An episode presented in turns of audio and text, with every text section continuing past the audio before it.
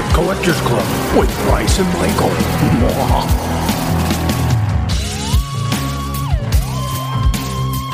I know a ghost story or two. I'm crispy. Oh, Let's do this. I'm missing an ear today. I left Is that like a the desert with two ears, and now I only have one. That's, that's all you need, man. Hey, everybody, welcome back to the podcast that we call Bigfoot Collectors Club, the show where we talk to amazing guests about their personal paranormal history and share stories of high strangeness. Mm-hmm. I am your host, Michael McMillan. With me always is your other host, Bryce Johnson. and our super producer. Riley Bray. Oh boy, how was that weekend in the Palm Desert, everyone? Epic. That shit was epic. We went poolside. Yeah. we saw a UFO Saw a that might have been yeah. probably was a, a balloon. It's not a balloon, Everyone Michael. says balloon. It was a balloon. This is what I I was like, and I told Michael this. as like, uh, as I'm talking to my guest, we'll introduce her here soon. But I was like, uh, I was like, you got to let me finish watching this thing in case it makes any zigzags. You know, it's like I want to eliminate balloon, but they were like, okay, we, we've we've decided. Let's move on. you didn't say, guys, stop, or hey, leave me here. Go back to the hotel. leave leave me here so I can stare at we this We were thing. 50 feet away on a on like in a in a golf resort from the hotel. We Yeah. would have all survived. Yeah. Um, we of course are talking about our weekend in the Palm Desert at Contact in the Desert, Yeah. a UFO lovers convention if we want Sure. to call it Yeah. that where we did our first live show thank you to, to everyone who came to see us uh, thank you to katie our super fan who sat in the front row yeah, with her shout hu- out to Katie and her Tom. husband made her do it, but uh, it was worth it. Um, we had a great time, and I am more scared of aliens than ever after talking to Derrel Sims. Good, he did Could not sleep the night I got home from the convention. and in fact, at one point, I woke up and thought there was an alien gray standing next to my bed, and I punched the air and literally said, "Oh no, you don't." Oh. Nice. Well, at least you've been taking Derrel's advice. Don't just sit there placid. You got to punch him right in the face. All right. Uh, returning to the show today is an amazing guest. She's one of our fan favorites.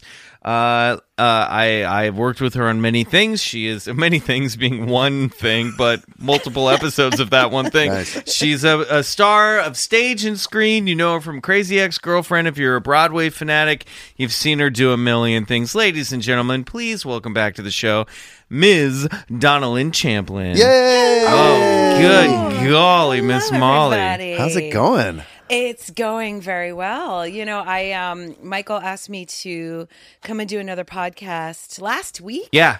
And um oh thank you. Yeah, Thank there we go. so Super much. producer Riley. Eat, it, eat the mic. Eat Yeah. it. It's it's It keeps til- tipping. tipping and tilting. We just got this place cleansed. What the fuck Uh, it's is just a mic adjustment. Very It's not proud an- of you. Yeah. we all just proud got of back you. from the desert, And guys. I also just bound your uh, windows and doors when I came in. oh, Uh, thank you for didn't doing ask, that. But did it No. anyway. No, we appreciate all the help we can get. The reason why I did that is because um, you had asked me last week to come on. And of course, I love you guys. I love the podcast. I'm a huge fan. And um, I was like, absolutely, of course. And I actually started going through like my files and my pictures and stuff. And I was like, oh, is there anything I can talk about? Because as we discussed your personal paranormal history last time, Right. You are quick recap. I am a Wiccan metaphysician for over 25 years, a ghost hunter. Um, you know, so I've been an occultist Yes. for uh, many decades. And you can hear that Love whole that. story on the uh I think it's like episode 11 maybe Yeah. of Mm-hmm. Bigfoot Collectors Club. So, Yeah. I was like, Donna Lynne, you got to come back. I was like, fans love you. I would Yes. love to. Listeners love uh, some DL. And then you're you're already shaking your head. Um, And on smiling. Wednesday, May 29th, which was after you'd asked me to be on the show, um, I went to Zak Bagan's um, haunted museum in Las Vegas. I've Okay. always wanted to go there. yeah. Real quick, who's Zak Bacon for those of our listeners who may not know that? I'm, But- I hope I'm not saying his last name wrong. I believe it's Bagan. Um, Bagan. B A G A N. Okay. Um, Zak is the host of the Travel Channel's show Ghost Adventures, and he is, I think, entering his 17th season. Jeez Louise. Amazing. Yes. The dude who looks like he was in Third Eye Blind or Yeah. He de- Yeah. he has Okay. definitely has a very specific look. Um, and uh, I I have watched the show off and on for 17 years. I was a huge fan, especially the first season. And it's really funny to watch the difference between the first and second season because in the first season he's sort of a very gangly. Um, you know, unsure kind of just nerdy guy, which I loved. Yeah. And um, then, like between season one and two, I you know, he I think Travel Channel knew what they had, and they were like, "Here, let's really like crystallize your persona." And so he he was he was jacked. Oh, like he hit the season gym, huh? two. Yeah. And he was like, all wearing all black, and you know, and it, his um, he was more aggressive on the show, and that was Ghosts give you strength. well, I guess. but I, I have to say, I am a fan, and I actually got a chance to meet him um, after my tour, and he couldn't have been nicer. And I shook his hand, and I just felt just kindness. Oh, that's Good vibes. and he is a, a good man.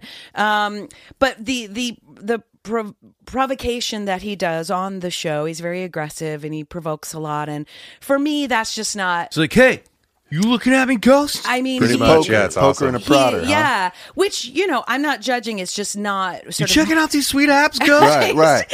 You want some of that, huh? It's just not my personal style. Yeah, so, um, but though I did tell you about that crazy episode where they went to Ireland. Um, if there's any any Ghost Adventure fans, you know what I'm talking about. Where they they went to this uh, very haunted castle in Ireland, and they got security footage from the um, from the castle, and it is astonishing. Really? Um, but anyway, I, I think he's the real deal, and I think he also has a great respect for what he's doing, which I, I very much appreciate. So he has, in the last year, it's only been open a year, he has opened a haunted museum where he has. And he has, you know, he's been on the show 17 years. He I mean, has yeah, that's quite a bit of money No small feat. and he you know he has chosen to use uh, this money to purchase um, a haunted sort of mansion in las vegas and then fill it very large place with um haunted objects Oh, macabre fun. objects he has but he has and he has spent uh, I don't know honestly, but it looks like I would say multi millions of dollars. This is like when Kentucky Fried Chicken came out with the double down, where it was like, it was like a hamburger that instead of bread, it was like two fried chicken breasts at, Yeah. in place of the bread. Yes. It's like let's get something that's like m- too much, and then f- just pump it full of even more. The It ghosts of the chicken in this Yeah. analogy. I Yeah, yeah, yeah. Okay, his- I kind of the wasn't, haunted, yeah. kind of wasn't following Ghosts there. wrapped in ghosts. his Okay. collection though i have to say is is astonishing and it, and he has uh, curated it with incredible care and with a lot of artistry and but he has some objects in there that are uh, considered some of the most demonically possessed Oh, wow. art in the world Does he live in that house? I don't think so. I think he, he spends a lot no. of time in there. I, he has a separate residence, I'm sure. I Right. hope. Um, but he has the Dybbuk box.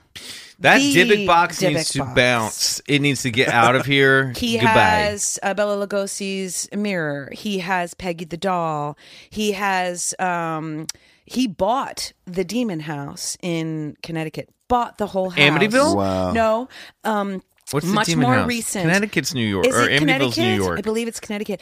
Did you guys hear about you know the the family with the young children and the kid walk w- was in the Oh, hospital? this is the haunting in Connecticut. Nope, different. Jesus. Um, but the kid was there was a social worker at the hospital, and the the social worker was holding the hand of the child, and the child walked backwards up the wall. Oh Is hell this no! the haunting of Emily Rose? Nope.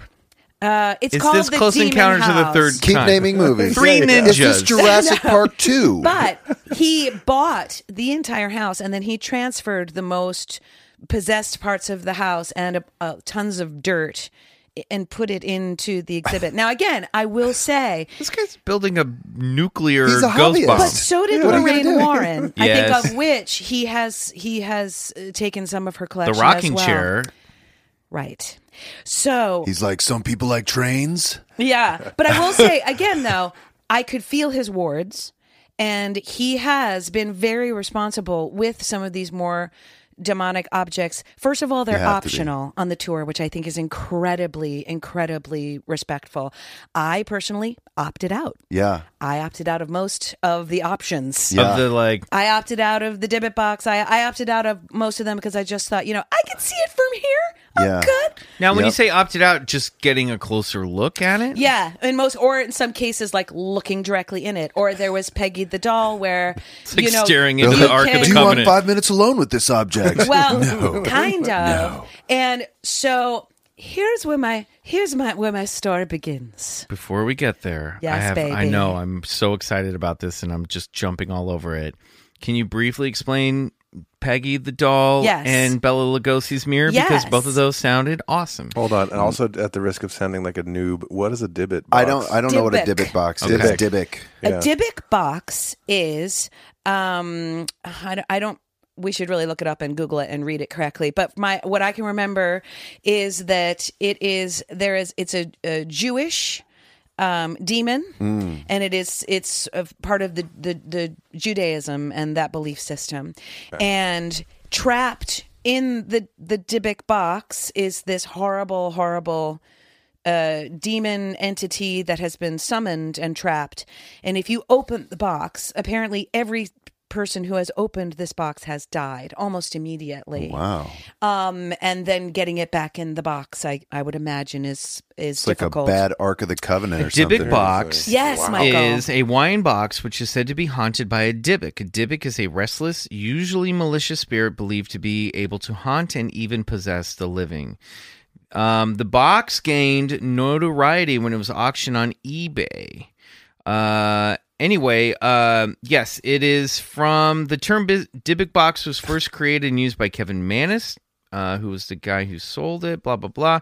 Anyway, yeah, it has There's a its movie too. yeah, the possession. Um, but it has its roots in um, Judaic. in- yeah, yeah, in like uh, folklore. Yes. L- along like tulpas come from uh, I think also Jewish folklore. I Yeah. think. and he's got it in a separate room which i'm sure is aligned with you know lead or whatever you need to do the, the, box itself is within i think two or three layers of like plastic Yeah. or whatever and he's got 24-7 judaic chants all around at it Like- the whole time Hebrew ch- is it in Hebrew or Yiddish? I honestly don't know We're an idiot. I- We're idiots. i mean we're Where's I'm Rachel Just Bloom when we need her? pounding Seriously, them she's gonna those be chants. so we just mad spent at us. four years on a She very is gonna be so mad Jewish show, and we are We're like, we're just wasping and ca- yeah, I don't know. Catholicizing the crap out of this. right All good. stupid white people but yeah. um so but so again i i have great respect for the pains that he has taken to ward the shit out of this stuff Sure. and in fact um I could feel, and I'm an empath, which we established in the last thing. So I rarely feel anything physically. I feel emotions, um, and I feel weight and temperature, but I, I don't feel vibrations. I don't hear. I don't see anything. And I'm telling you, every room that had a ward in it, I'm not kidding. It was at a different pitch, but it would be like, Wow. and then I walk into another room and be like, and you could. Yeah. I I'm think what. I was feeling was the because the pushback of the power of the objects was so intense against the wards like i actually felt it you know when you stand like on a on a on a an electrical line that's ungrounded mm-hmm. it was that And awards, that. an awards just a talisman that is protecting, blocking energy. it can be anything from what is that That's that freaked me All out right, for a it's real that's second. exactly the that's exactly the sound and the feeling. DL's Sorry. phone just vibrated. just want to vibrate, but it, that's exactly what it is. See, again, that's why I worded I, I, because I'm my hands are freezing because I'm still shaken from my experience. Anyway, um, award can be. Uh, anything from a physical talisman or chanting or prayers Okay. or binding uh you know um of a of an object uh, in in various different ways. You know, So there's like a bunch in a- ways to to water bind in a something. vampire movie holding up the cross against a Garlic. vampire or garlic Yes. that those are wards Yes. okay so who's peggy the doll real quick and what's bela lugosi's mirror Okay, Bela Lugosi's mirror, as far as I can remember from the, the tour, is it was Bela Lugosi's mirror. He was very much into the occult, and he used to summon and use the mirror as a conjuring device. a scrying And um, I don't remember exactly what happens if you look into the mirror, but I remember when they said this is what happens, I was like, peace out. Yeah.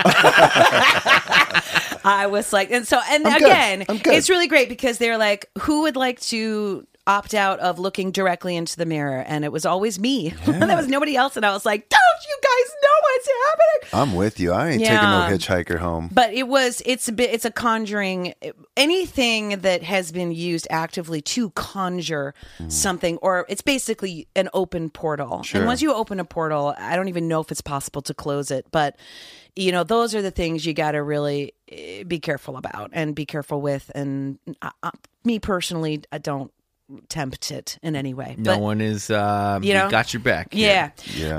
Um, and then Peggy the doll, I don't know what her history is, um, but apparently also demonically possessed. And what they've got in her room is that very staticky ghost box where it's constantly like a spirit box spirit box, and every once in a while a word will pop out. And so what you do is you have to when you go in say hi Peggy and you have to when you leave say bye Peggy. Um and then you are allowed to ask questions and but they say, you know, and you can look her in the eyes if you want to risk having a heart attack. You know, that kind of thing. Oh my god, you should have seen the waiver we all had to sign before we walked in. are you kidding me I don't blame him. I don't blame him a- at all. At all. How I could- almost, almost, you guys, and look, I have been present at fucking exorcisms. I'm not kidding. I looked at that waiver and I almost walked away. yeah. I did. Right. how would anyone and sidebar ju- i mean n- not that we're we're obviously all signed up for this we did all agree that ghosts are real Ghosts are real. we've Yeah. Yeah. officially said okay official bcc uh belief system Yeah. ghosts are real For sure. um how would you ever prove if something bad happened to you in a court of law happened because you were in that Let's actually, I have a very interesting story about that Fantastic. with Lorraine Warren. okay Zach has, well, can I remind me to tell you at the end Great. because it comes at the tail end of my story. Fantastic. A particular artifact that ties into a court of law. great with Lorraine Warren I'm defending excited. someone as possessed. Copy that. Okay, here i go Here we go. sit back Let's do Sit it. in. so I know what I'm walking into, right? So I ward up like a motherfucker. And what are your What up, words dog? I don't want to say, but they are com and I spent hours. I my tour was at one. I spent hours You started at 9 a.m. visualizing and just saying prayers and calling on my my guides and my angels for protection and you know send me a sign if this is something i shouldn't do i've got till one o'clock you know my eyes are open and um, then i also have a text chain with other light workers um, which michael is familiar with and um, i asked for their support between the hours So you of called in the four. Avengers. i called in the Avengers. you avengers suited up in your Mach three. and I said to them, I didn't tell them where I was going. I said, I'm going into a very uh, supercharged negative energy area. So between one and four, will you please send light and make sure that I'm protected? And they were like, copy that. So not only was I super, and then I wore tons of talismans. I wore literally every talisman that I great, have yeah. here in Los Angeles made for me by a light worker. Yeah. And I was like, I think I'm good. So I walked in basically on spiritual Novocaine, which was how I wanted it. nothing was getting in, nothing was getting out. Love that. And I purposely, in my visualizations, tried to give myself an invisibility cloak. You know, because sometimes when you ward up, you can look like a bug light. Mm-hmm. Do you know what I mean? It's like, it's like, you know, and demonic negative energies, they're like cockroaches. You shine a light on them and they're like, "Wah." they don't mm-hmm. like it. So, so I go in, I sign my waiver. I almost, I almost turn around. I'm like, no, no, no, no, I'm good. I'm good. I've done, taken every precaution. I'm fine. And I walk in the lobby and all I want to do is go to sleep, which hmm. again, not surprising because the energy in that place, it's like, you know, in Ghostbusters where they're like, that's a big Twinkie? Yes. Mm-hmm. It's that. Yeah. Mm-hmm. It is that. And so I thought, this is fine. Nothing. I didn't feel anything negative, aggressive, nothing. I just felt like I just wanted to get on the floor and take a nap. And, um, you know, I was like, it'll be fine. It'll be fine. It'll be fine. And the, honestly, and the staff there, fantastic. The security, fantastic. Like, I can't say enough positive things about the place and the people in it. I really can't. Think about having a job at that place. Well, that I was I spoke um, with one of the tour guides for a little bit about that. I just I had to ask. So anyway, so I do the whole tour. I've got some I've got some people on my tour I'm a little concerned about, but um, other than that, I A was four year old just girl whose head is turning. well, you know, I honestly, I was more. She just seemed very obsessed with Zak. Uh, she seemed a little stalkery. I was uh, concerned for him, um, but I wasn't concerned that she was, you know, dabbling. Might I on show the you to the or Dybbuk anything. box? But I, it was funny because I did though. The only time my spidey sense was up was with this woman. And uh, I did the whole thing. Um, you know, I I opted out of some of the stuff which we've already discussed, and I had no incident. I felt at no time any aggressive attack on me or anybody in the tour, which was by design. Yeah. So, um, one of the tour guides was actually a fan of the show, and it's so funny. Like every time I go someplace, they're like, "I'm not supposed to do this at work, but I'm a huge fan of the show." Which means they say that to everyone Everybody that they've seen just on totally, TV. and I love it. And I'm always like, "That's totally fine. I won't tell anybody unless I'm on a podcast." Right. and um, she was lovely, and I, I, I- you know, I, I said to her, um, "How do you work here?" How, how how do you i said all i want to do is fall asleep from the sec i'm so tired. I'm just climbing the stairs is tired i'm i'm exhausted. And uh she and it's funny because this is how you know it's legit and she's like well you know uh, you know like in the in the you know like and i went and got some milk like you know she's like well you know stuff happens and she's like you notice none of the tour guides go into peggy's room because you know any of the tour guides go in like once they get to know you the entities get to know you in here they they don't like you because you you know they like the new people they're nice to the relatively nice to the tour guests Right. because they're new and she's like, tour guides don't go in Peggy's room because the box will always say "die, bitch" or "I will kill you." Whoa, So Peggy! the- so the slow tour- your roll. But this is how she said it, though. She's just like, you know, so I just don't go in there. And I'm like, Smart. okay. And she's like, but she did say something incredibly uh, smart and profound, which was she said, when I first started working here, it was very hard and I was very scared and I I I had a lot of incidents. She said, and then I realized that really it's only about the power that I give these things. So I kind of turned a corner and realized if I don't give them power, Right. then they don't have power over me. She said, and a lot of it stopped. That's mm-hmm. amazing. That echoes a lot of what Adela Levine Totally. said on Yeah. her last Yeah, episode. I- Right. I, vibe with that. 100%. And I was like, copy that. That makes total sense to Yep. me. And um, I also did, you know, I did feel something in the Peggy room, which was funny because I did ask her a question. I kept my head down and my hands in my pockets and uh, my eyes closed, and I didn't say a word in that room because I was again invisible. Was my goal invisible, and uh, but I said. Peggy can't like that that spirit box on 24/7. That must piss her off. And she looked at me she went, "Well, she's a demon." Like what do- like literally like what do we care if she's you know, she's not it's not like it's somebody's sweet grandmother. It's, you know.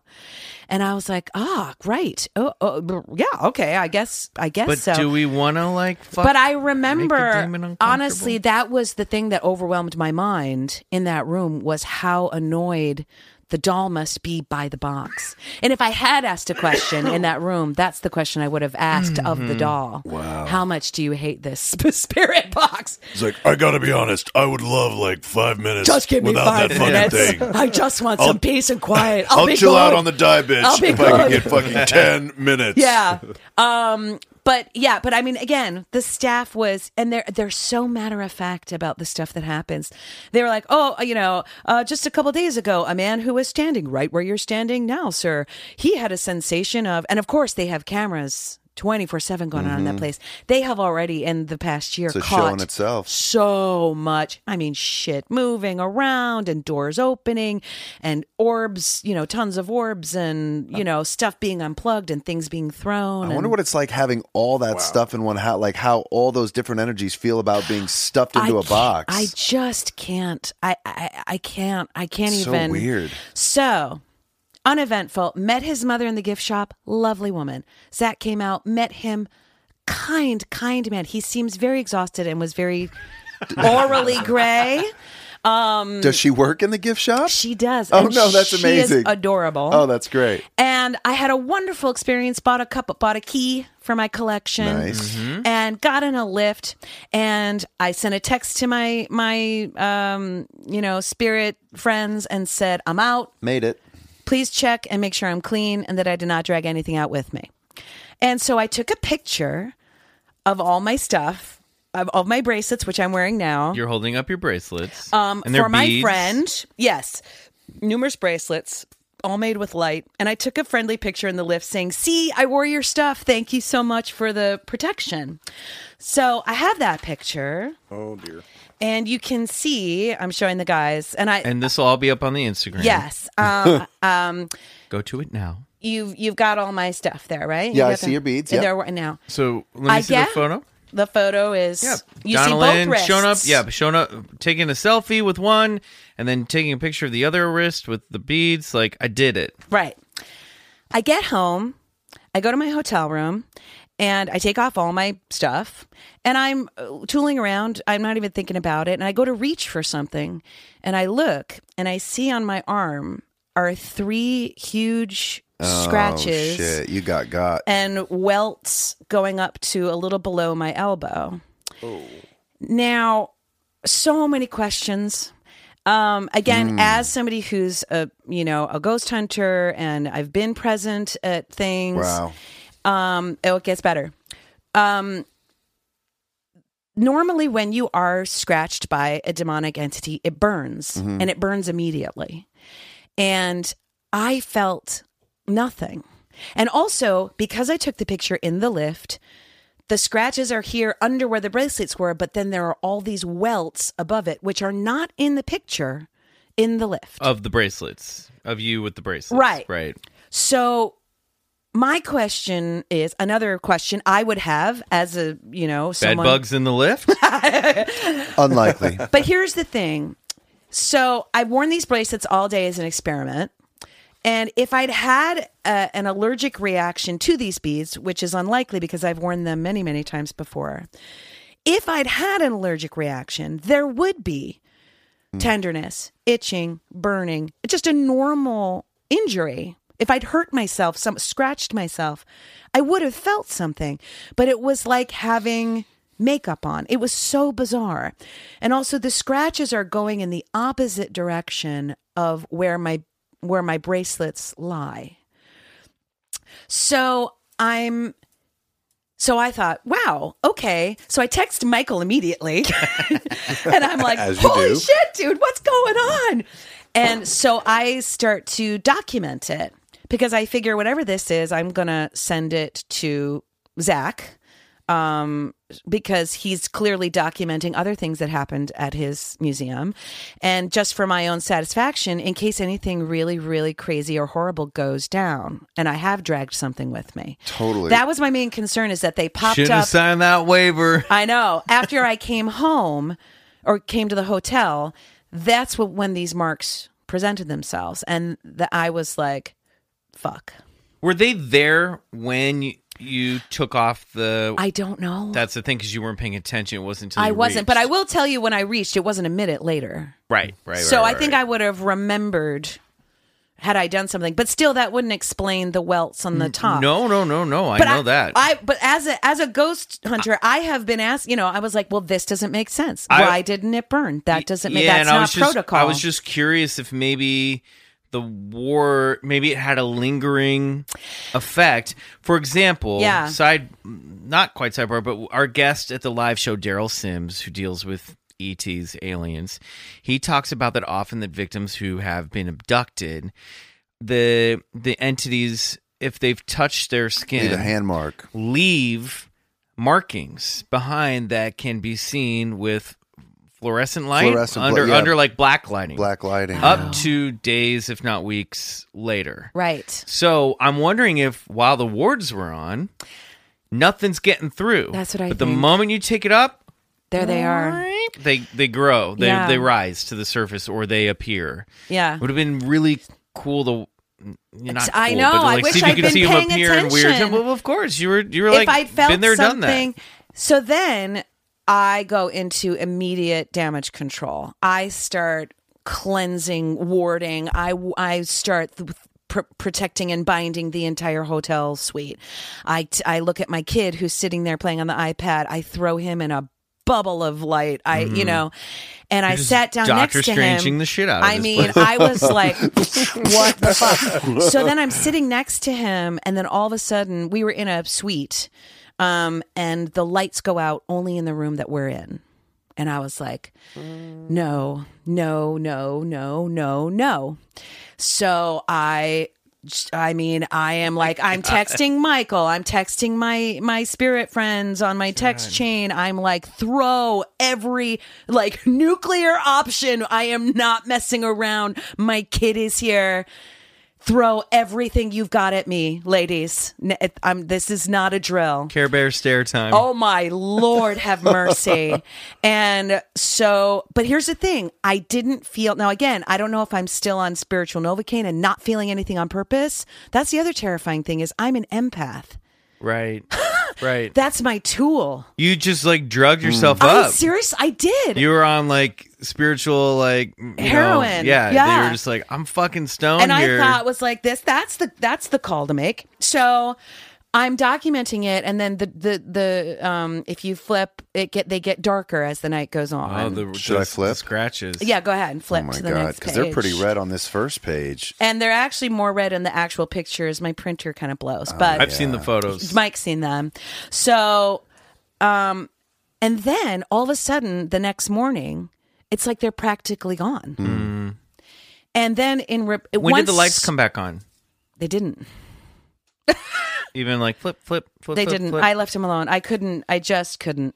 wow. I couldn't. Um, so then, when the redness started to go, fingerprint bruises started to Yeah. come up underneath, and that's when I realized that it looked like wow. a big That's hand later. Mm-hmm. Whoa. had grabbed. That's later after that. Holy You're bru- shit. You were f- like and I still have the legit bruises. bruised Oh, yeah, no, in that's this. no joke. You can That- still those are see bruises. the bruises, and that's still there. I don't. That might be a scar, but you can still va- vaguely see the. That looks like you like really someone really grabbed your arm. Yeah, yeah.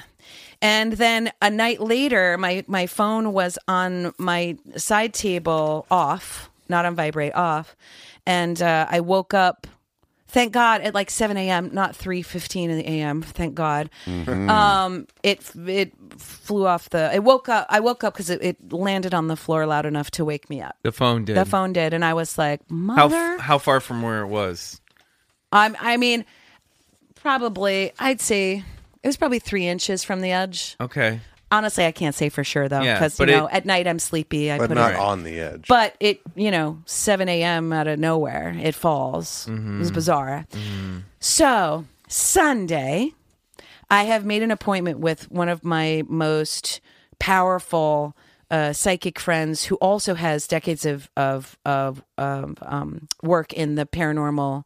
Um, she's a she's a paranormal person. She was on on a show Investigator. investigator thank you and um because i still it's so funny because i believe in all this stuff again i've i've been pre- i've captured orbs i've captured evps but something about this i couldn't i couldn't accept A little too personal. I couldn't accept it. And so I was waiting for somebody to tell me that it wasn't real. Right. Oh, so when you say I couldn't accept it, do you mean like I believe that what happened is a demon or entity grabbed me, but I'm not having that? Or do you mean I can't even believe this? I can't even believe it, mostly because I wanted to think. I kept going back over. I was like, where could I have hurt? so where could I have your done it? skeptical mind kicked in. Totally, because and also there are some things that don't follow. it didn't burn, which is not normal.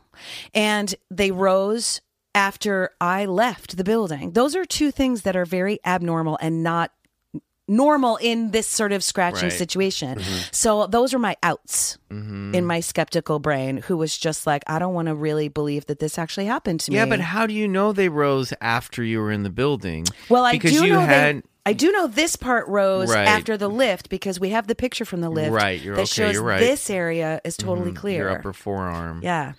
Hmm. So I spoke to But we do know for sure they were definitely there once the I took bracelets I took everything off. I took all my That's the one off. thing we're sure about. So I spoke to my friend. We spoke for 80 minutes and she was tossing cards and the devil card and the high priestess card reversed came up numerous numerous numerous numerous numerous times. And So I'm from taking it that that's not good. It's not good. um, so basically, what she said was, and again, like I told her what happened, and she's throwing the cards. She's not saying anything to me, and so finally, I'm like, so.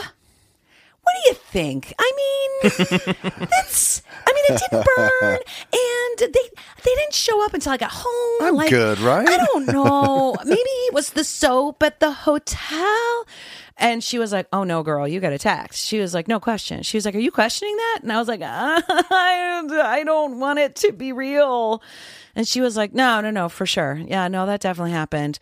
Um, but she and she said that um, you probably were so warded up that you it could mark you but not latch. And she said it sort of was like a symbolic fuck you. It was I'm going to let you know that I gotcha, Yeah. but I can't hurt you cuz you're too warded up. I can't hurt you, but I will let you know that I gotcha. I was there. yeah. I was there. He tagged you. He tagged me. Like uh, Yeah. graffiti style. Yeah. And You know, it's, Yeah. it, what's interesting is like, is you're trying to like be invisible, but do you think that like all these talismans made you sort of stand out from the light. others? I was a bug light. And also, she said, she said, well, of course they didn't come up until you took your talismans, talismans off. Like, that's hilarious because she's Mm-hmm. like, duh. Yeah, but a bug light zaps bugs, so you should have. You might have been lit up, but you should have zapped him. Well, Maybe this is did. what she thinks happened. She said, I feel like because there is a high priestess upside down, she said, that's a practitioner. So she said, I feel like there was somebody on your tour who was dabbling and and conjuring while you were on the tour and you got oh. caught in the Oh. And you know crossfire. who that was. And I, I was wouldn't like, you know, it's it. so funny because there Fangirl was 69. There Yeah. was somebody on that tour who was Fangirl six six six nine nine nine. and I said, you know, what's funny? I kept my distance from her. If she was in the front, I was in the back. If I was, if she was in the back, I was in the front. Like I, I, you know, she she made me uncomfortable. And um, she said that's probably it. She probably was dabbling and conjuring the whole time, and you got caught in the middle. She said, or instead of being an invisibility cloak, you walked in there like a big, huge, Red you know, blinking light. Hello, Hello, darling. demons. Hello, demons. And you can have mess you with me. Yeah. or you can. and she was like, you know, they pr- she said it looks like whatever it was was trying to rip that stuff off your wrist. It was hmm. trying to get rid of it. And she said, Holding but- your wrist with one and then clawing at him with ripping the off. other, maybe. And she said, "Here's the good news: is that it did not follow you." She said that thing wants nothing to do with you. It wanted you out. She said, "Did you feel?" And she was like, did, "You said did you feel really sleepy? Did you feel?" She said that thing just wanted you unconscious out. and out of the building. what about the lights? How do, She said, now this is where again I go. "Mm." Um, she said because I was in such overdrive of cleansing and energetic work and freaking out and trying to clean my son and trying to clean the room and bind Right. and whatever. She said you could have honestly Blown a fuse. telekinetically uh huh. blown some shit. Great. Sure. And I was like, I that would be easier for me to believe if I've ever had an episode in my entire life where I had telekinetic powers and I have not. And she was like, "Oh, have you been clawed by a demon before?" And I was like Exactly. All no. new to me. Have you warded up that heavily I never before? have in my life. That's the thing. Right. And so she blew actually thinks that it was either uh, me blowing a fuse or my guides working so hard that they were just knocking shit off. Well, now, and I'm just, you know, pea shooting here. yeah. But if you're also with your child in that room, Oh, there's see. an amplification happening there. oh, I lost my You- ever loving you know what I mean? Yeah. So like that ha- being being by your son is going to be an emotional trigger for an empath as well, especially when you're Yeah. concerned and you're in mama bear mode. Yeah. Right. So maybe it just did go into overdrive. Oh, and my you know, child like a now- spiritual adrenaline adrenaline rush. Yeah. My child now has a nightly ritual that we do. Um and he he's I walk I walk him through it and we do it together and he is just tucked in tight every night. And um It's uh, the DL Yeah. household's version of saying prayers. yeah, so then I thought, okay, we're done. Oh, I God, put my no. whole right. I put my shit together and I put it in an envelope to send to Zak. And um, so then the next day, an article comes out on TMZ, which you also have the link to, that the day before I had been at the museum on May 28th, I was there the 29th, mm-hmm. there had been, he had opened up a new exhibit, which was the rocking chair that Michael was referencing earlier. And they had, and and they released the the the cameras that they opened that exhibit and that rocking chair the door to its exhibit opened and it the light unplugged. And a woman who was on a tour had a fainting episode and was screaming why is this happening to me? She was inconsolable. She passed out and then five tour guides became inconsolable. Oh, now jeez. and those tour guides again i have to say i met them the next day. Nobody said a word. Right. they were all incredibly professional. They were all Maybe that was a whole other shift. might have been, but because of what happened, he closed that exhibit because I did not see that chair, but the chair was still there. And the woman who fainted was in the stairwell above where the chair was. So hmm. that shit can travel clearly out of its room Straight up. straight up out of that room. And I will bet you anything that when I was in, and I remember because I had said to the tour guide, it's so hard to go up the You stairs. mentioned the stairs, yeah. Because I remembered having a moment on the stairs just thinking, I just, I gotta, is there, a, can I sit somewhere? I just need to close my eyes.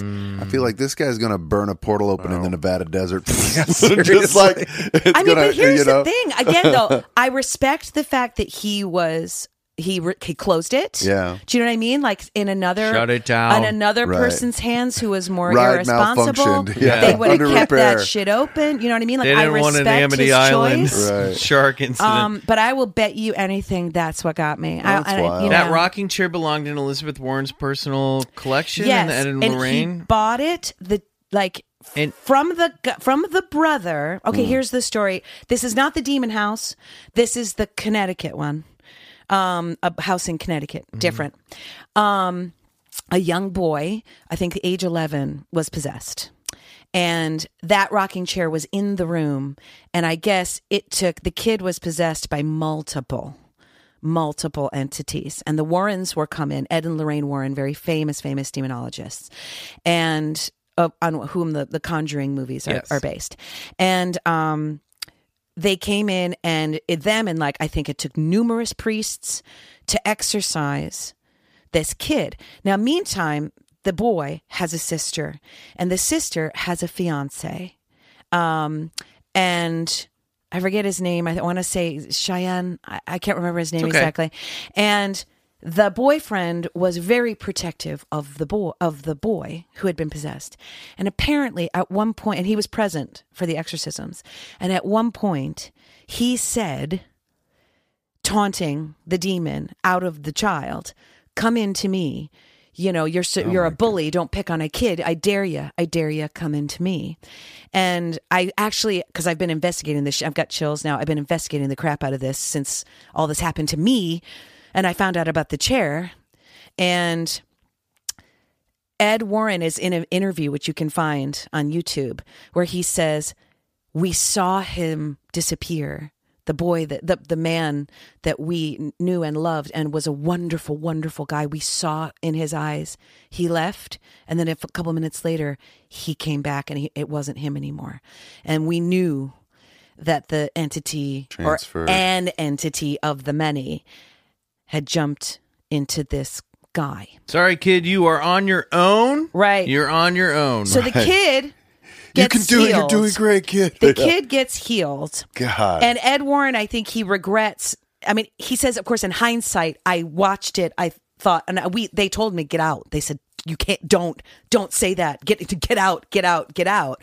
But it was too late. yeah. And so this very kind, gentle, mild mannered man all of a sudden starts to exhibit signs of he he's becoming angry, he's becoming sullen, he's becoming depressed, and he gets into an argument with his landlord, who was also very, very good friends with him and his fiance, and kills him.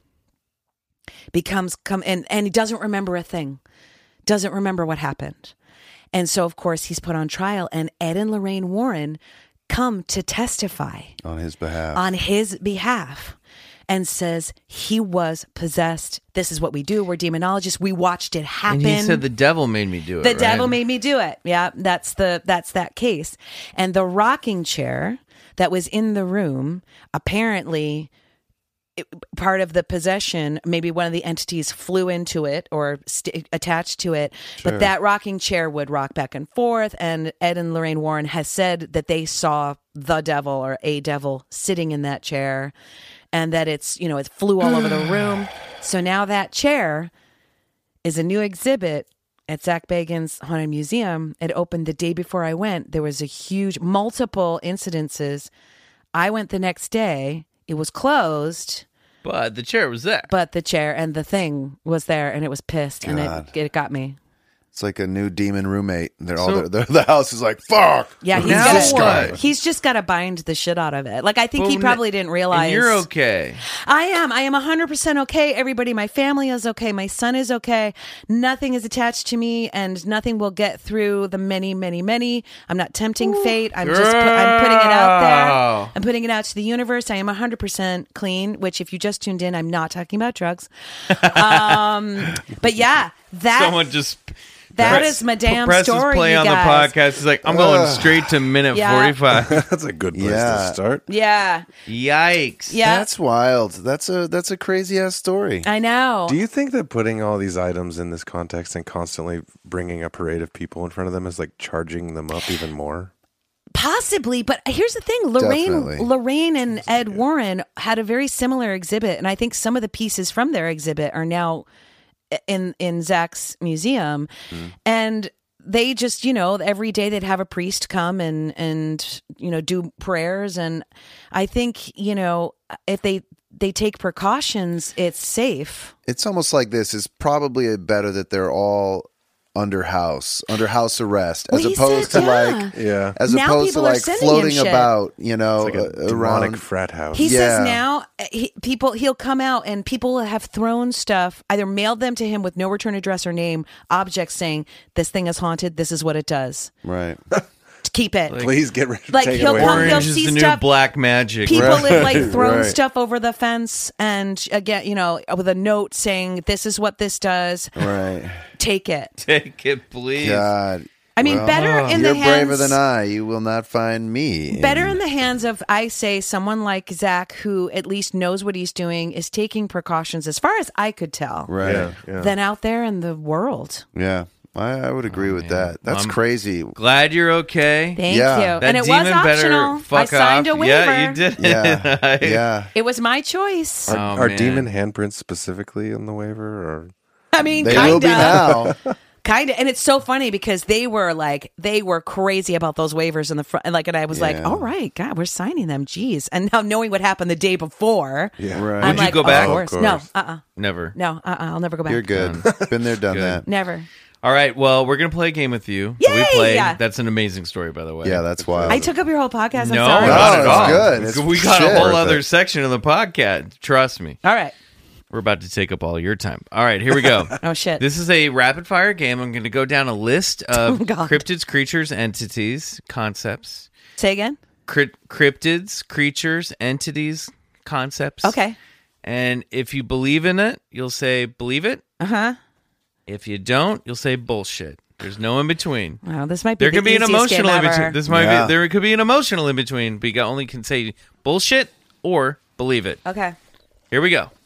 On your mark. Get set. Okay. Ghosts. Believe it. UFOs. Believe it. Bigfoot. Believe it. Angels. Believe it. Gnomes.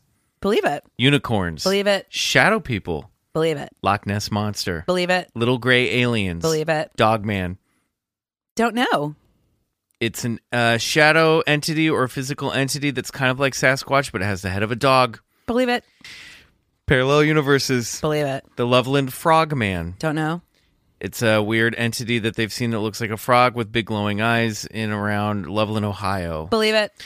Mermaids. Believe it. Heaven. Believe it. Hell. Believe it. Yeti.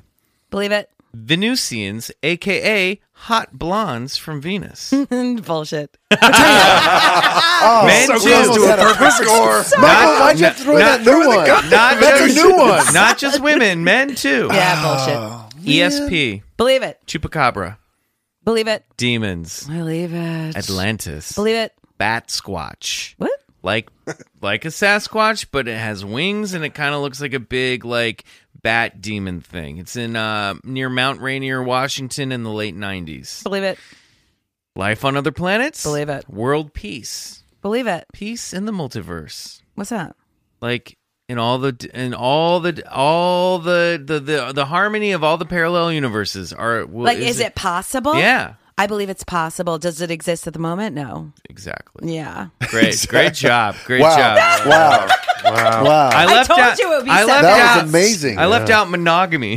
That's left- amazing. that I- Special That's for the a live person's episode. choice. Proud that joke. Which I- Venusian ones was a new one. Yeah, why Otherwise, you, Yeah. you ruined a perfect dude, that score. was, would have been our first perfect score. I Dude, was like, I, this is I was it. spicing up High the five on mermaids. Venus, Oh, for sure, why not? Venusians were in the the live show. That's Yeah. where I switch. I, I Oh, spiced yeah, it up a little sure. bit. Wow. Um, Yeah. Uh, unicorns. Sure. yeah. Okay, cool, great. I mean, you know, here's the thing is uh I can't think of a reason why not. I love that. Whereas like, you know, I think I guess you're supposed to play the game where it's like prove it, but honestly, Right. I play that game as like, well, you haven't proved I haven't Prove seen proof doesn't that, that it doesn't exist. exist. Yeah. so Exactly. I I, like should that assume that it does. Well, this is why our audience loves you, Donna Lynne. We're going to take a quick break, and when we come back, it's time for High Strangeness. nice. Shh, Wow.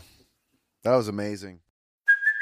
Hey, it's Kaley Cuoco for Priceline. Ready to go to your happy place for a happy price? Well, why didn't you say so? Just download the Priceline app right now and save up to 60% on hotels. So, whether it's Cousin Kevin's Kazoo concert in Kansas City, go Kevin, or Becky's Bachelorette Bash in Bermuda, you never have to miss a trip ever again. So, download the Priceline app today. Your savings are waiting. Go to your happy place for a happy price. Go to your happy price, Priceline.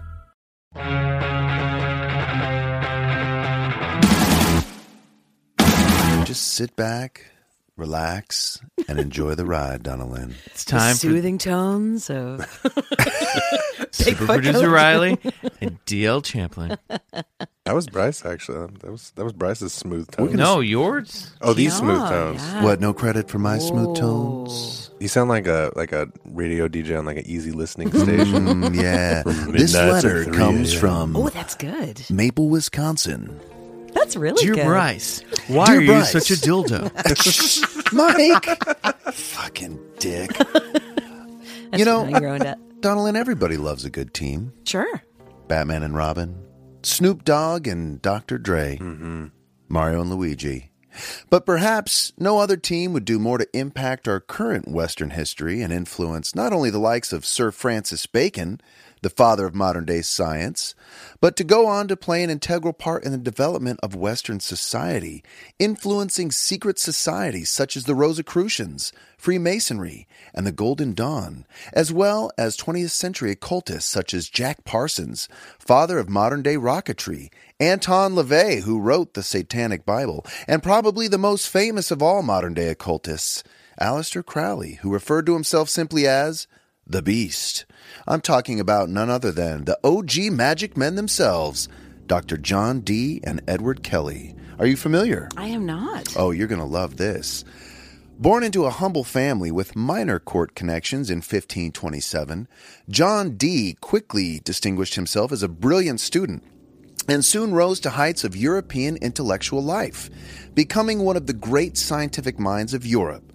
Yet Dee sought not to master one subject, but the totality of all the sciences then available. This, for Dee, was a spiritual quest to know the mind of God. Mathematics, And like alchemy, many numerology, spiritualism, and like many intellectuals of his day, he extended his studies into sexiness. sexiness, and occult philosophy, seeking direct contact with higher spiritual beings that he hoped would help further his education. Also, good manners. Yes, chivalry. Dee was a polymath of gargantuan proportion, English alchemist, mathematician, astronomer, geographer, astrologer, philosopher, and magician, a true Renaissance man. Dee owed his academic success to his work ethic. He slept just four hours a night and studied 18 hours a day. Dee's hard work paid off as he quickly became one of the foremost scientific geniuses of the 16th century, laying the groundwork for modern day science. Yet, why do we not know about him? We'll get to that later. Court astrologer to both Queen Mary I and Queen Elizabeth, who trusted Dee so much as to have him give her an astrological reading to determine the date of her coronation. According to legend, Dee conjured a windstorm which resulted in the defeat of the invading Spanish Armada. He is to Queen Elizabeth what Merlin was to Arthur, only he was real. Dee even invented the idea of a British Empire and was involved as a spy master for the British court. Dee and Elizabeth would often communicate in secret, and he would sign his letters with the secret moniker 007, given to him by the none other than Queen Elizabeth herself. That's right, he was the OG James Bond, y'all. He's also the Love inspiration of uh, for Prospero in The Tempest. That's who Shakespeare. Really? Yeah, uh, yeah, yeah, yeah, oh, True yeah, that. yeah, yeah. Nice. Dee was also the editor of the first English translation of Euclid's Elements and had more books in his own library than the universities of Cambridge or Oxford at the time. He hoped his books would one day serve as the foundation for a National Library of England. Dee, along with Edward Kelly, whom we'll get to in a second, was responsible for the Enochian system of magical intercourse. Yes, I said magical intercourse. Emphasis on intercourse, everyone. Just I like a- the musical Just a heads up. a little porny, just a little porny. That sounds great, right? With a hierarchy of angelic beings, a system of great importance in the magical technology of the Hermetic Order of the Golden Dawn and of Aleister Crowley. It's well believed that Dee himself was the true instigator of the Rosicrucian movement, an esoteric order that would have profound effects in the enlightenment of man, the French Revolution, and the formation of Freemasonry, who would give the New World her spiritual and constitutional foundation. For Dee, his one true obsession was simple return man to his pre fall glory in the Garden of Eden by hastening the apocalypse and bringing about the second coming of Christ by uniting all the religions of the world. A pretty simple task, I suppose. But a task that would require the help from a legion Not at all. of God's archangels. But first, he must commune with them, and second, he must learn their secret language. Enter one, Edward Talbot, who was born at Worcestershire in 1555 but would change his name to Kelly after being employed by Dee. Edward Kelly was like the bad boy of 16th century magic long black curly hair, black skull cap, you know, OG. Kelly was an apothecary's apprentice for a short while, which he may have fueled his fascination with alchemy. He studied at Oxford at around the age of 17, but was not there for long and left for one reason or another. He's probably kicked out for being too much of a badass. Yeah, he was a punk. Yeah. He was a shithead punk who he was, you know, anti-authoritism. He was a bit of a grifter and a con artist as well. Yeah. Uh, he, yeah, he he got fired a lot. Edward Kelly led an unsavory life and is said to have dug up a corpse from the Lancashire graveyard at Walton le Dale, invoking the spirit of the deceased by practicing necromancy and using it for the purpose of predicting the future. He is also said to have had his ears chopped off after being accused of forgery while working as a notary. I love that he gets his ears chopped off Yeah. for forgery. Yeah, Go for the sense. hands. Yeah. How about what's what? What does he get for necromancy? Yeah, yeah. Kelly was what you chop restless in his search for the elusive philosopher's stone. On March the 8th, 8 1582, Dee was introduced to the psychic scryer, Edward Kelly, and the two became acquainted. Now, we talked about this earlier. Scrying is the ability to gaze upon a stone or crystal or mirror, in the case of uh, uh, Bela Bela Lugosi, Lugosi. and come in contact with otherworldly entities. Now, at first, Dee was unsure of Kelly's intent, but when Kelly, using Dee's show stone, saw the vision of an angel, the partnership between the two men was sealed. More on Dee's show stone later. And this is important because Dee, while having this brilliant mind, didn't have much. And practicing alchemy, he was really trying to turn lead and other metals into stone for Queen Elizabeth. Um, he, as brilliant as he was, he didn't feel like he had a conduit of ma- like magical conduit to the other side. he needed a psychic So scryer. Kelly shows up and he's like, "I got you. Yeah. I can talk to things in mirrors." Oh, And I'm, I'm having a hard time believing that's an angel, though. well, Well, what Kelly had seen was the biblical angel Uriel. And Uriel gave Kelly the instructions for the making of a powerful magical talisman. With this talisman, the pair would be able to access the world of the spirits. Uriel also told them that the world contained four watchtowers, and each of these watchtowers has 12 gates. These gates are the entry points to angelic dimensions. Now, to open these gates, one of the 49 angels' calls must be spoken in the language known as Enochian, the language of the angels, the language spoken in the Garden of Eden before the fall of man. So, needless to say, Dee had found his man. Working together, the two were able to bring about the elemental table containing 624 letters, each of which were taken as a number from the cipher given by Kelly. The angels were said to tap out letters on a complicated table, something like a crossword puzzle, but with all the cells filled in. The first third were tapped out with each angelic word backwards, the following two thirds with each word forwards.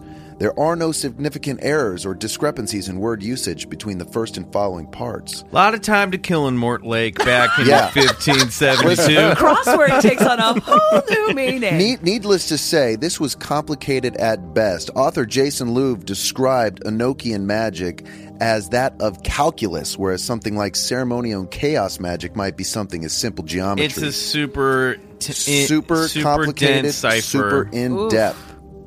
Now, um, in the English translations, were not tapped out, but according to Kelly, appeared on little strips of paper coming out of the angels' mouths. All the information given to the two men by the angels was written down, word for word, in an orderly fashion by Dee. Dee considered the dictation of the angelic material as highly important for three reasons. First, Dee believed the angelic represented a documentable case of true glossolalia, phenomenon of speaking in an unknown language, especially in religious worship, thereby proving that Kelly was actually speaking with angels and not from his imagination. Second, the angels claimed that angelic was actually the original prototype of Hebrew and the language with which God spoke with Adam, and thus the first human language. Third, the angelic material takes the form of a set of conjurations that are supposed to summon an extremely powerful set of angelic beings who he believed would be able to reveal many secrets, especially the key to the philosopher's stone. Another argument against Kelly's fabrication of angelic is that the English translations are in a very different style of writing to that of Kelly's own work, exhibiting a quality that seems beyond Kelly's own modest ability as a writer. What the angels told Dee and Kelly was sometimes radical, hard to take in, and often difficult for them to believe. On certain occasions, the angels spoke to the two men, telling them that no prayer should be made to Christ. There is no sin, and that Christ had robbed God of his honor. Okay. More and more contact was made with the angels over the coming years, sometimes with sessions lasting eight hours at a time. And the language of Enochian and its accompanying magical system grew. During the seances, Kelly was to speak in more than a few tongues, including Latin, Greek, as well as the Enochian language. In April of 1582, Kelly was told by another angel called Michael that he would need to marry. Kelly did not wish to, but in May of the same year, the angel Michael insisted on it, and so Kelly obeyed, marrying a young 19 year old girl called Hey, Joan it's Cooper. like Marry of- that hot 19 year old that you. Worst you- Irish mother ever. You you need to get married.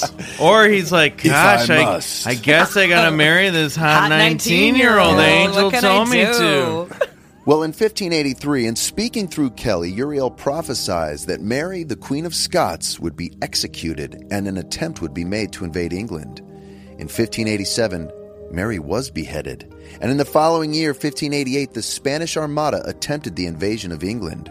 Uriel was right. Dee was introduced to Albert Lasky, Prince of Silesia in Poland, at a reception in Lasky's honor. Lasky was already aware of Dee's magical exploits and was keen for Dee to tell him of his future. And after hearing about Dee and Kelly's experiences with the angels, Lasky begged Dee and Kelly to accompany him back to Poland to continue their magical experiments. Dee and Kelly consulted the angels, and to Poland they went, I wives they and went all. to Prague. In Poland, they did. They they traveled various places. Okay. Dee and Kelly became well known and were invited out to dinner with some of Poland's rich and famous, even gaining a place at the King of Poland's table. But alas, it did not last long, and in May of 1586, Dee and Kelly were expelled from Prague after the two were accused of sorcery. Oh. The two men and their But wives. Prague's not in Poland. no, it's a It's Michael. near. I'm just curious. On their travels, on, on their, their travels. travels. Right, right, right. No, I should have. Uh, Because I know Right. they did spend uh, like they spent some time only in Prague places that doing became a lot of Prague, stuff. Yeah. Poland. Yes, they they Paris, they, they, they went around. Poland. Um, the two, yes, let's see. The two men were lucky enough to take up residency at uh, at a palace of Count Wilhelm in Rosenberg in Trabant. Now, while here, things took a nasty turn for Dee and Kelly in the form of a child spirit called Madimi. Madimi appeared to Kelly, telling him and Dee that by the will of God to share all things. Further adding, Nothing is unlawful which is unlawful to God. One committing adultery on my behalf shall be blessed eternally and give heaven her reward. And told the two they were to swap wives. Oh, Oh, snap. Yeah. This was a hard pill to swallow oh, and did not go down well with Dee and Kelly, even less so with their wives. But the angels insisted, and so it must be done. And it was, as Dee would write in his journal. From here on, Dee and Kelly argued more and more, and within two years, Dee had decided to Like any good rock band who swaps wives, Yeah, shit falls apart Things real got fast. it's true. Shit got real.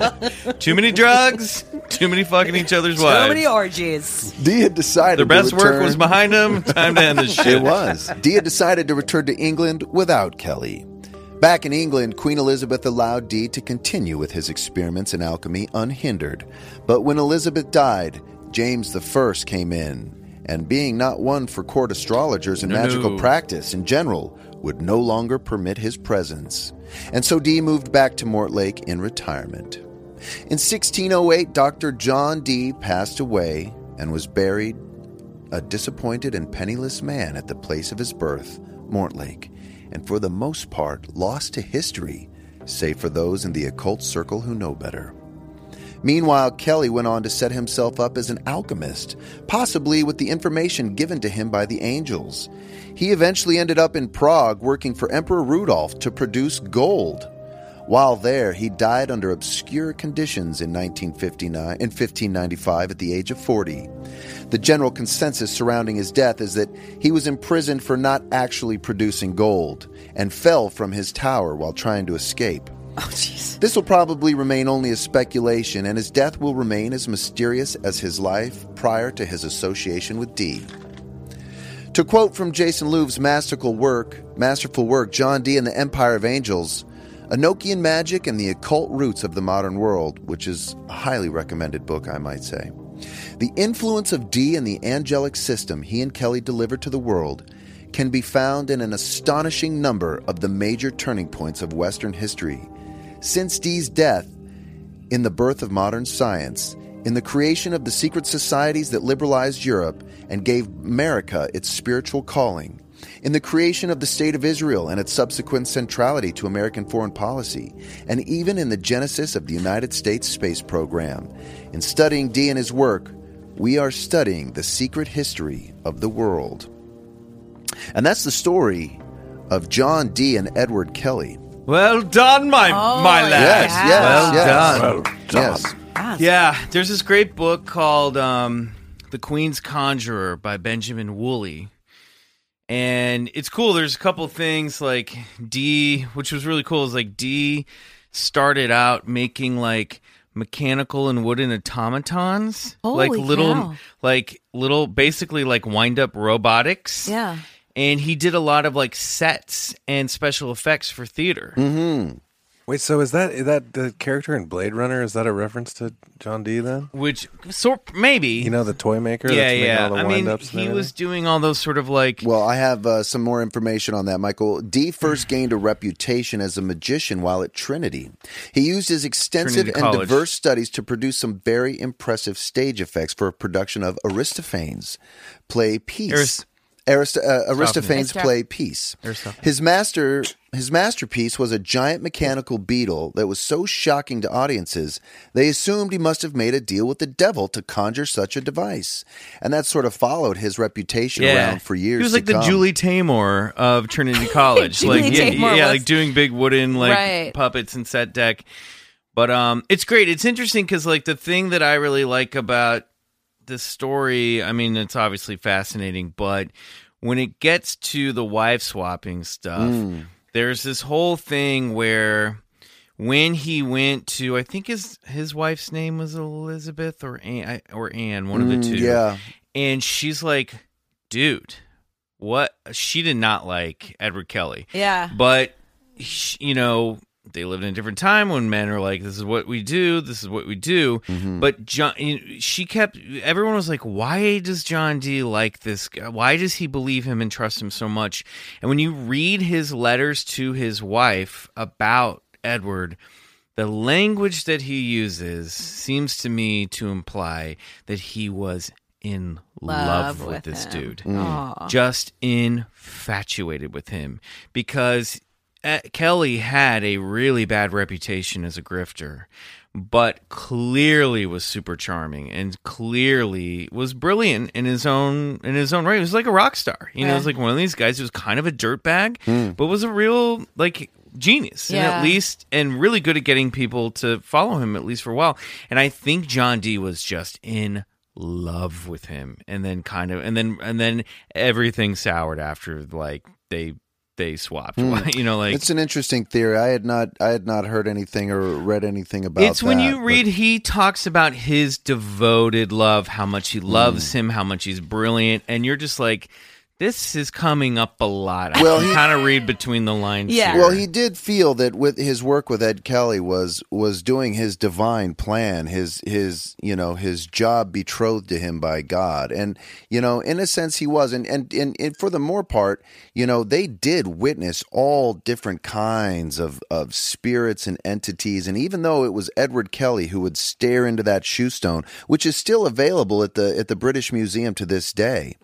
Um, you know, there were multiple times when they would see spirits, uh, you know, interplay in that in that study that they were that they were working on, uh, working in. Now, you know, this isn't the first time that we've heard of someone gaining incredible knowledge from otherworldly entity entities. John Nash, for instance, the Nobel Prize winning mathematician and economist who did critical work on game theory in the 1940s and 50s, gave us the Nash equilibrium. Now, he believed that he had been recruited by aliens to save the world, and that they were assisting him by sending him mathematical equations, and that they later acted to end his career. When asked how he could believe in such an outlandish scenario, Nash replies, Because the ideas I had about supernatural beings came to me the same way that my mathematical ideas did, so I took them seriously. And you know, it was very much the same with John Dee. I mean, the just the amount of information that that they got from these spirit readings, and like like I was saying, you know, they would take place sometimes eight hours a day, and this went on for about ten years or so. Well, it's crazy too because their story really parallels in a lot of ways Jack Parsons and L. Ron Hubbard, Yeah. who were studying John Dee. and Yeah, Edward that's Kelly right. stuff through the teachings of and writings of Aleister Crowley. Yeah. And Jack Parsons was one of the fathers of the rocket. He worked for the Jet Propulsion Lab. Well, he was a founding member of the Jet Propulsion Lab. He was a founding Lab. member, and he was basically one of the guys who figured out how to create a rocket for the United States government. Also, did tests at Edwards Air Force Yeah. Base, which we covered on our live show. Meanwhile, L. Ron Hubbard is a sci-fi writer who's like trying to find his way around.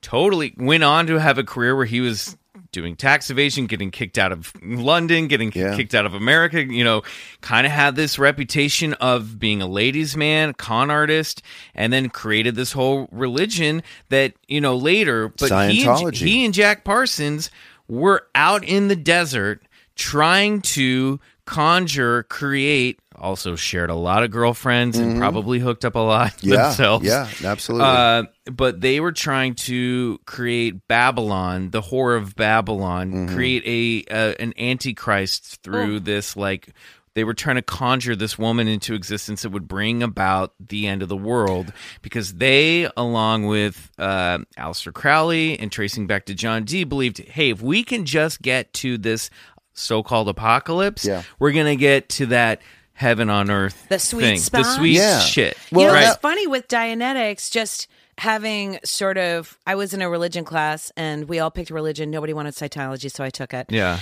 And part of the first course is to read Dianetics, which is sort of like their primer. Yeah. And I have to say, I was incredibly shocked at how sound the metaphysics was. Yeah. Oh, yeah. There's a reason why people sign up for it. Dianetics is Yeah. a very sound metaphysical thing. It's really, it's more the cultish Yeah, well, uh, uh, uh, thing around all it. this but the- all this stuff it's has to have a lure in order to hook. So Well, I mean, That- yeah. And also, there's a lot of great ideas in in religion and in cults. It's Mm. usually the, It's the human people. runs Yeah, it's the people. structure that uh, shuts that shit down. yeah. Yeah, but I mean, as Michael would say, there would you know there would be no Jack Parsons without John Dee. There would be no Aleister Crowley without John Dee. I mean, this guy was the There'd first. be no James Bond without John Dee. Yeah, and For y- real? Yeah, no, yeah, they he was signed. Uh, That's so fascinating. No Prospero without John Dee. Yeah, and it's so fascinating. I mean, this guy was a navigational and mathematical genius too. I mean, he designed and implemented one of the first navigational tools that Francis Drake used to sail around the world to Yep. San Francisco Bay. So, I mean, history should sh- be shining a huge light on John Dee. But it was his obsession with with this, you know, bringing about The the the, apocalypse. And when and you know, look up the word apocalypse. It's not what you would think it is. It doesn't mean like It means gloom great- and doom. it means great reveal. A reve- a great revealing, a, a, a moving aside of the curtain, and and his all this idea was like if we could bring all these religions together, then man, that's when Christ will come back, and that's when we can return to our pre-fall of man glory, and that's what he wanted. He wanted to bring Man, back man glory. Man glory. back to the Whatever. man, Man. man, woman, man. It's a you know, it's a Humankind. Well, humankind, humankind. humankind. Yeah. So sensitive. Um, but yes. Anyway, we have a large female following. I'm just Yeah, well, say. uh, sure, yeah, that's fine. oh my god! I like it when Dad gets a little hot under the collar. Dad gets hot. I'm not hot under the collar. God damn it! Uh, so what do you room. think? Donna Lynne, Yeah. bullshit or believe it? Enochian magic, angels. What you said? I don't think Oh. these were no, angels. it's what the hell was that? I believe Yeah, but it's the same it. diff. I, you know, it, I don't believe they were angels, though. I don't. I mean, I think they probably interpreted it as angels. Mm-hmm. Yeah. because that was what they could, you know, what they felt comfortable naming it. Mm-hmm. I'm not saying that it was a, a negative or a positive. It might have been something from a completely different Extraterrestrial realm. intelligence. It could have been an alien. It Yeah. could have been, you know, You know what's interesting is it was it was. But I believe it, though. It was Kelly and not Dee who sometimes insisted that these were demonic entities, and John Dee would crack the whip back to work. You know, Well, also John Dean knew that if there was word caught that they were doing black magic, they were they could have their fucking heads. Here's the thing. I just hmm. don't think because it's a super. Yeah. I mean, I think with angelic, I, I feel like angelic stuff comes more from a place of light and passiveness where like they come to you while you dream or mm. they come to you in a in light or or a daydream or a meditative state the act of conjuring implies to me something that just takes a lot more effort than a Right. celestial Right. You know, not to say again that it was bad. I Yeah. just I I don't think they were angels. I think John Dee had his Christian blinders on. I mean, he came from a Christian belief system. Yeah, but so if I that think kept him was, safe, but yeah, tell everybody it's angels. Sure, Yeah, yeah. absolutely. I would do it. I would do it too. Yeah. oh, they're I think angels. he yeah, had- no, it's all It's angels. cool. It's all yeah, good in it's- here. it's It's- angels is good. It's all about but even God. that was like, dude, you're not allowed to talk to angels. You can't talk to angels. That's not. Mm. yeah. It's not allowed. But a fascinating character, you know, and, and, and some could even make the argument that uh, at the start of Rosicrucianism, when when those pamphlets were handed around in Germany, that you know their their founding forefather, which was a fictional character named uh, um, Rosencrantz, that they that that uh, they were actually referring to John Dee himself. So uh, he might just be the original father of you know uh, these modern occult societies that have really shaped America and uh, the French Revolution, like I was saying. So they've had a huge historical impact. So whatever Dee conjured seems to uh, have an after effect, or there seems to be aftermath to his events. No doubt about it. Oh, sure. I mean, there's, I think, isn't there, of course, I can't remember. I think it was Leonardo da Vinci, where I guess somewhere in his life he like disappeared for two years, or Einstein. It was some obviously brilliant person. Yeah. They just kind of went off the map for two years and then came back and was like, Oh my God. had all of this new information. I think it's a probably much more common than we Well, there's this realize. great, That's um, Absolutely. a channeling as yeah, opposed to no, a they go off into the thinking. forest. They they live in the cave. They and become a they, they come back vessel. with a boon, a Yeah. boon of information. There's this great documentary called Jesus in India that was on PBS years ago, and looking at the historical Jesus and the idea because in the Bible, you know, there's all this missing book. time. Uh, Same with Shakespeare. Shakespeare disappeared for a long time. There was no historical Did record. you of say where he was. Urantia book? Mm-hmm. I just bought that at the. Uh, I how dig fu- it. Oh, My favorite no. section is the is the Jesus section. Skip right to it's thick. Right. It's a lot of celestial. It's very like Cult- heady, um, culty. specific. Right, like here are the realms, and here is the twelve hundred Right.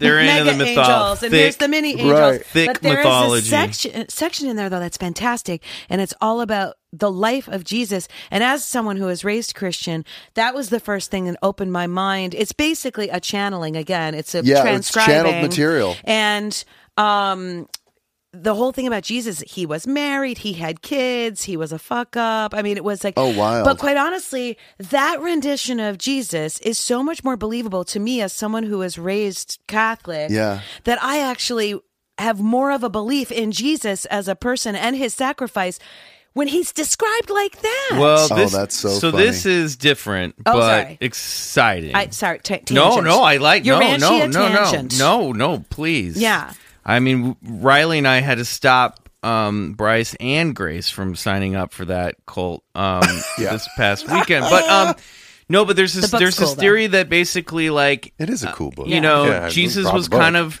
in Jerusalem, Nazareth, like. In Nazareth, like kind of marked as like, hey, this carpenter's son's a little special, Right. And of course, when that happens, and as would happen with any man, there are just lots of like fathers coming with their daughters and suitors and everything.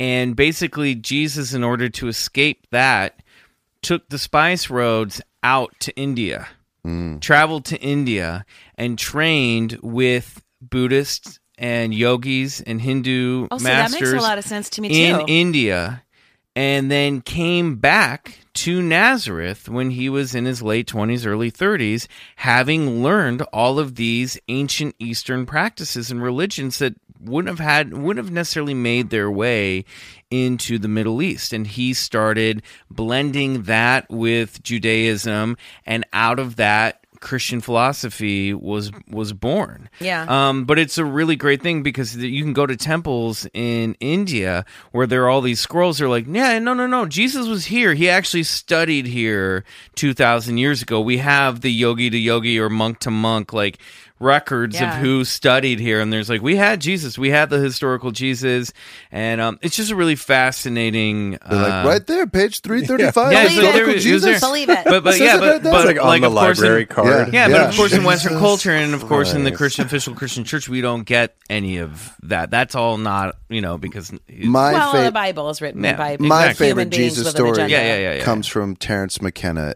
Jesus was a mushroom. And the Santa's 12 a mushroom. and the Jesus 12 is a Everyone's a mushroom. mushroom. Yeah, man. No, but the the, the the twelve disciples who wrote those books, you know, they they had, they had come upon the Amanita muscaria. You're- Anyway, you're a Anyway. mushroom, Bryce. thank well, you. Donna Lynne, thank you so much for joining us. Yeah, what a great episode that You're was. such a Thank you so fantastic much. guest, As and always, what a a great thrill, story. gentlemen. boom, um, lifetime member. So Yes. Crazy Ex is all wrapped up. What's next for you? Headed back to New York we City. are. We're gonna head back um, in July and uh, sort of take the month of August to get ourselves reacclimated, and then my kid's gonna start third grade. Well, we're gonna miss you here in Los Angeles, Oh, and we're gonna miss you too. anytime you're in town, you got to come by the clubhouse and record an episode with us Of I'm sure, course. Without you know- demon scratches. yeah, hopefully, Yeah, hard pass. But uh, you don't need that I'm- to come by. I don't. they can leave. sounds I don't like interesting stories find find you. So we'll want to hear about your next adventure. do. Yeah. Um, where can people follow you on social media until now? Uh, until then, On the Twitter, I'm at DL Champlin, and um, on Instagram, I'm on a really annoying handle, which is like Donna under slash Linda under. sl- I don't even it sounds know. like uh, Bryce set that up it's for you. so so much work, you guys. Don't even bother with Instagram. But Twitter, I'm at DL Champlin. That's easy to remember. Great. Awesome. Yeah. Uh, you can find me. I'll tell you know what? She'll be tagged in this episode's Yeah. Instagram. So you just go there, you tap on it, and uh, go follow Donna Lynne. Thank you so much, guys. Thank you for listening to the show. We Yeah. appreciate you. Uh, Yes. um, we had the best time in, at the at, at Contact, and uh, we hopefully will do some live shows that don't require a three day pass or whatever it is to come see us. A wristband. Um, a wristband. Uh, you know, A that's breathalyzer. not that's not necessarily the ideal situation for us, but boy, we're glad we got to see those of you that we did. And uh, here's to uh, another exciting summer with Bigfoot Collectors Club. Until next week, I remain then. Michael McMillan for Bryce Johnson and Riley Bray. And until we see you again, You should go get regressed.